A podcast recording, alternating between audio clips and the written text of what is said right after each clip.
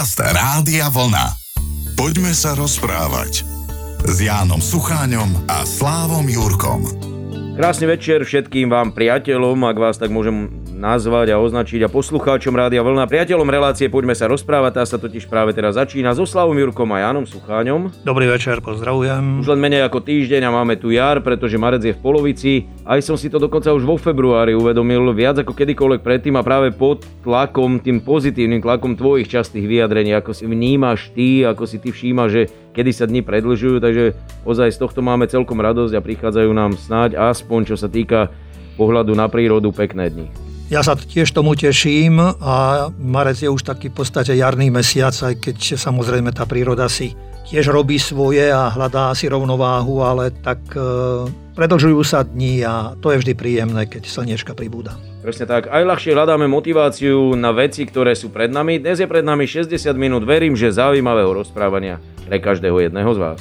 Poďme sa rozprávať. Ešte sa mi to podarilo ukryť do tej poslednej vety, ktorú som povedal na začiatku nášho dnešného rozprávania, to slovičko motivácia.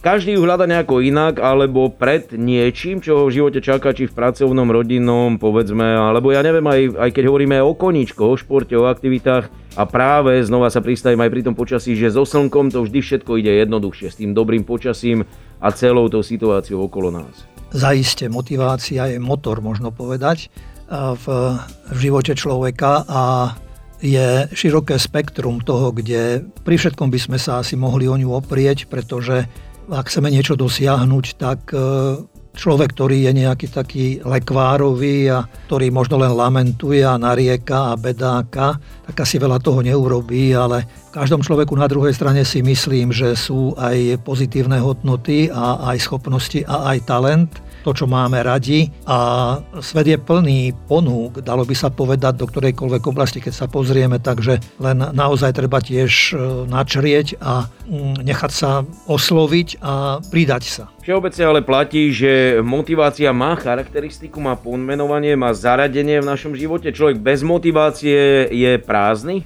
Nepoviem, neviem, či celkom je prázdny, ale sú tam, ja si myslím, že nejaké semienka, len tie semienka treba e, prebudiť alebo povzbudiť. Môžeme to vidieť už u detí v škole, že iste e, dieťaťu nepomôže, ak bude na ňo rodič kričať, alebo aj pani učiteľka, ale skôr sami to poznáme, že niekedy možno sme aj nečakali, alebo aj nečakáme aj dospelí, že nám niekto možno za niečo poďakuje a že nás to znovu naštartuje ešte a možno si aj povieme, že tak na budúce budem sa snažiť ešte, ale bude, bude to ešte lepšie, alebo nejak tak. Takže toto je veľmi dôležité si uvedomiť, že tú motiváciu vlastne môže prebudzať okolie, prostredie, ale rovnako aj kniha, ja neviem, obraz, televízia, film, pieseň, jednoducho čokoľvek, len je to vždy asi naj také zrozumiteľnejšie, že to máme priamo od človeka, že, a najmä od ľudí možno, ktorí nás majú radi, alebo s ktorými najčastejšie žijeme, sa stretáme. A e, že ten zárodok, ktorý v nás je v konečnom dôsledku, že aby bol naštartovaný práve tým, čo pomôže ja som, e, spomeniem si na Olympiádu a videl som tam jednu 15-ročnú športovkyňu, ktorá mala nejaké problémy s dopingom a to bolo také trošku aj vtipné, keď som to spomenul a keď mi to napadá teraz, že sa potom obhajovali celá tá suita okolo nie, že ona pojedla e, detkovi lieky na srdce a potom e, sa jej ten záverečný štart nevydaril v tom jej programe a potom bolo hrozné. Ja som videl ten záber, ako trenérka na ňu spustila na 15-ročné dievča, ja neviem, či, či sú tí ľudia tak vychovávaní takouto drezúrou, alebo či to dievča neskončilo vôbec so športom. Lebo ja si myslím, že takýmto spôsobom, ale možno hovorím, možno je to taký, také zvyky, také prostredie, že to tí ľudia takto vnímajú a takto to berú ako drezúru. Ja sa skôr prihováram za pozitívnu nejakú motiváciu, keď nie všetko sa vydarí a podarí v človeku, ale nezlomiť ešte aj to posledné stebielko nádeje v človeku. Ale práve naopak znovu toho človeka pokúsiť sa postaviť na nohy. Poďme sa rozprávať s Jánom Sucháňom a Slávom Jurkom. Nedávno som počul príbeh, ktorý ma celkom zaujal, skoro až fascinoval, kde Francúzi urobili na úrovni nejakej e, relevantnej inštitúcie prieskum medzi mladými ľuďmi, že čo by chceli v živote dosiahnuť, alebo aký je ich zmysel života takmer. A viac než 80, dokonca 90% tých mladých Francúzov odpovedalo, že, že ich naplní iba to, ak budú úspešní. môžeme tam dať za to čiarku, teda šťastný, alebo svoje šťastie vidia v úspechu. Je toto motivácia dnešnej mládeže, dnešných ľudí, ktorí napríklad hľadajú inšpiráciu v rôznych influenceroch. Ty si potom zistíš a pozrieš si, že tí influenceri, že aj to sú v mnohých prípadoch len prázdni ľudia, možno pekní, dobre vyzerajúci v plavkách, niečo nezmyselné predávajúci, ponúkajúci a tvoje dieťa mu naletí a ty si z toho nešťastný, lebo aj tvoje dieťa chce mať milióny nejakých sledovateľov a neviem koho. Takže to sú také tie falošné motivácie alebo falošné lákadla, ktorých je a zdá aj viac, alebo je to 50 na 50 dnes, ako to ty vidíš? Vrátim to k tomu, že ak človek chce podať výkon a teda aj byť šťastný, aj úspešný, tak to nejde tak ľahko. To, lebo toto sú ľahšie cesty. To tu je, to, to tu bude asi a už bude len aj, povedzme, keď spomíname rodičov a deti, učiteľov a žiakov, že nakoľko to aj oni dokážu odkryť tým svojim deťom, že čo je áno, čo nie je dobré lebo pre dnešnú dobu nejak blahobyt a hedonizmus, užívanie si života mnohokrát bez ničoho, bez námahy je pre mnohých bodom číslo jedna. Keď im do toho vstúpiš, ešte ty budeš zlý, že im zasahuješ nejak do života, dokonca im berieš slobodu. Tu treba byť veľmi aj obozretný, aj počítať s tým, ale nenechať sa nejak tak zlákať alebo, alebo prepadnúť tomu to naozaj, keď chceš, tak si môžeš e, zapnúť e, médiá od rána do večera a tam nájdeš kopu tohoto. Tá, tá ľahšia cesta. Ale už som spomínal aj tú olympiádu a keď sa niekto opýta Petri Vlhovej alebo ďalších športovcov, hej, ja som minule počul rozhovor s Tomášom Berdychom, bývalým českým tenistom.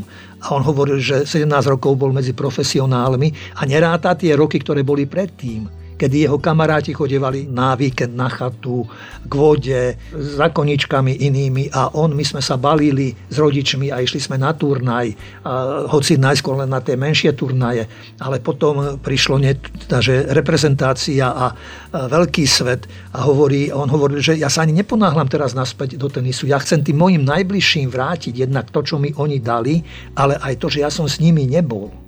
To len hovorím a zdôrazňujem, pretože ale len tadiaľ to asi vedie cesta kde človek vie prekonávať seba, kde človek pokročí natoľko, nakoľko sa zaprie. Hej, máme aj pôsne obdobie.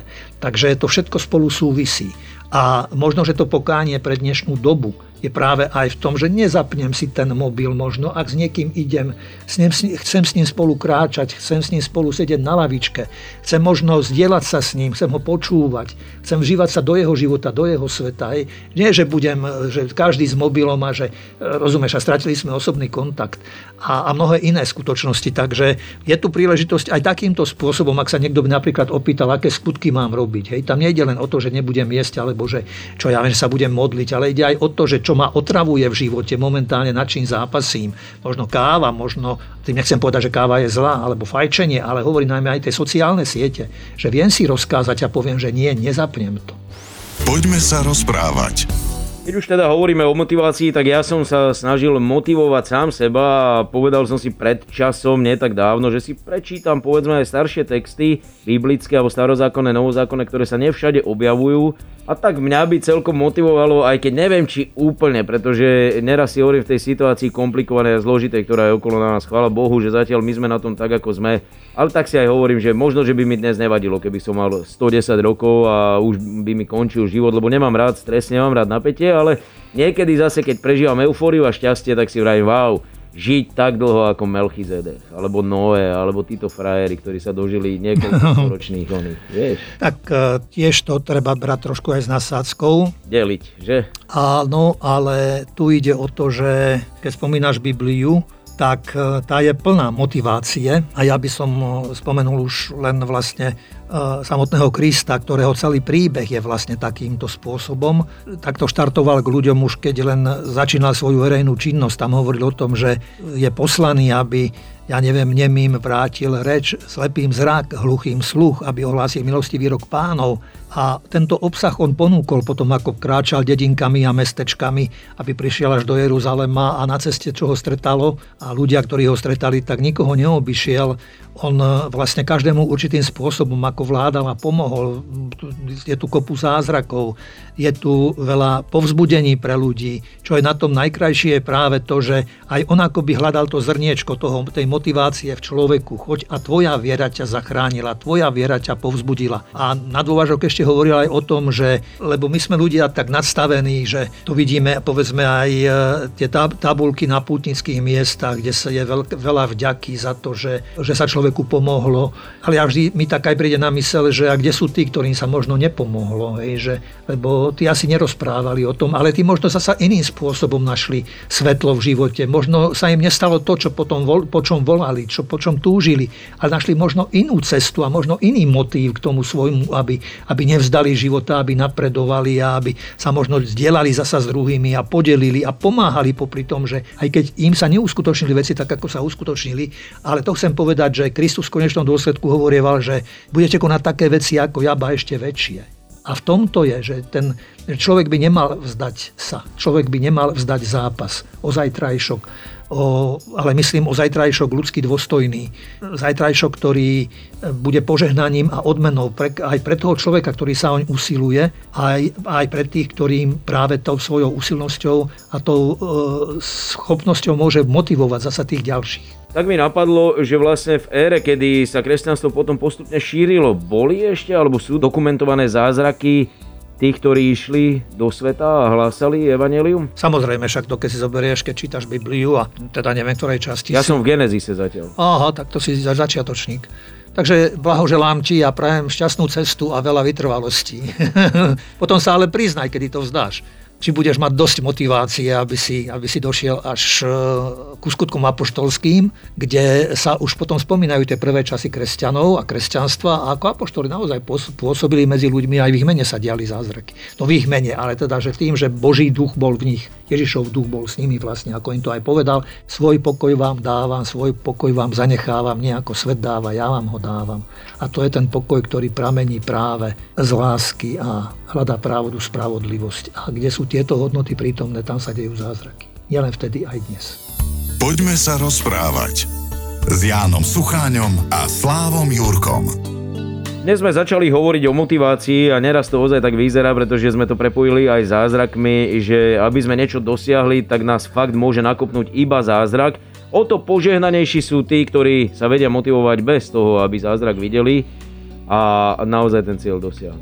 Isté, a ja už som aj spomínal, že keď sa dá aj v dnešnej dobe, aj keď sme zaujatí mnohými inými skutočnosťami a aj radosťami, ale sám si uvedomujem, že pre mňa je vždy takým povzbudením a motiváciou niečo si prečítať. No a narazil som na jednu takú poviedku, s ktorou sa rád podelím. Tá poviedka je o zvedavom Cencúlovi. Rozpráva o tom, ako pod alpskými vrchmi a vyčnevajúcim bralom mal divý zajac svoju skrýšu. Cencúle, ktoré hrdo vyseli pri vstupe do jeho brlohu, sa na neho celé hodiny so závisťou pozerali, ako spí zahalený do svojho krásneho bieleho kožúška. Koncom zimy na skale nad brlohom vysel už len posledný cencúl a tvrdohlavo sa jej držal.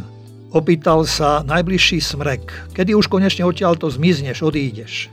Cencul mu odpovedal, ja neodídem, ja tu zostávam. Celú zimu som počúval, ako všetci ospevovali jar a jej farby, leto a jeho slnečný svit, vietor ako pohľadenie, radosť kvetov aj trávy a čisté priezračné nebo. Prečo by som práve ja nemal spoznať toľko nádherných vecí? Rozhodol som sa, že tu zostanem až do jary a bá možno až do leta. Ale keď sa vzduch začal trošku zohrievať Cencul, so suchým praskotom sa odtrhol a padol do priehlbiny v skale, do ktorej nesvietilo slnko. Odtiaľ si myslel, že bude môcť pohodlne pozorovať očakávané predstavenie. Pri dopade pod ním čo si cinklo. Prepáče, nevidel som vás, ak dovolíte, predstavím sa, som Cencúl, posledný zimný Cencúl. Veľmi ma teší, ja som náboj z polovníckej pušky, som výbornej značky a samozrejme ostrý. A tu som len nešťastnou náhodou, polovník ma stratil počas polovačky. Zajac môže ďakovať nebu, lebo keby mal dočinenia so mnou, už by bolo po ňom. Bol to veľmi pyšný a krutý náboj a na všetko sa pozeral z pohľadu nábojov. A čo vám zajac urobil, opýtal sa Cencúl. Nič mi neurobil. Nemal sa narodiť ako zajac, lebo bude s ním zle. Vzduch bol stále príjemnejší, zajac sa potuloval po okolí a hľadal potravu. Cencul musel vynaložiť veľkú námahu, aby sa neroztopil. Usiloval sa čo najviac pritlačiť sa na dno skalnatej priehlbiny. Za každú cenu chcel vidieť kvitnúce rododendrony, alpské hviezdy, jemnú zelen čerstvej trávy, priezračné belase nebo a žiarivé slnko. Keď sa raz ráno zobudil, náboj bol preč. V pôde okolo skaly boli čerstvé stopy mužských topánok. Popoludní medzi horami zaznela ozvena výstrelu. Podvečer sa z posledných síl do brlohu vrátil zajac. Bol postrelený a krvácal. Cencul, ktorý toľko noci bdel nad zajacom, bol dojatý. Som smetný, zastonalo úbohé zviera a upadlo dom dôb. Cencul viac nepotreboval počuť. Odkotúlal sa na okraj priehlbiny na skalu, ktorú zohrialo slnko a rýchlo sa začal topiť. Osviežujúce kvapky padali zajacovi na ranu aj na vysušenú papulku. Kto to tam hore pláče, opýtal sa prekvapený zajac, keď sa po chvíli začal preberať.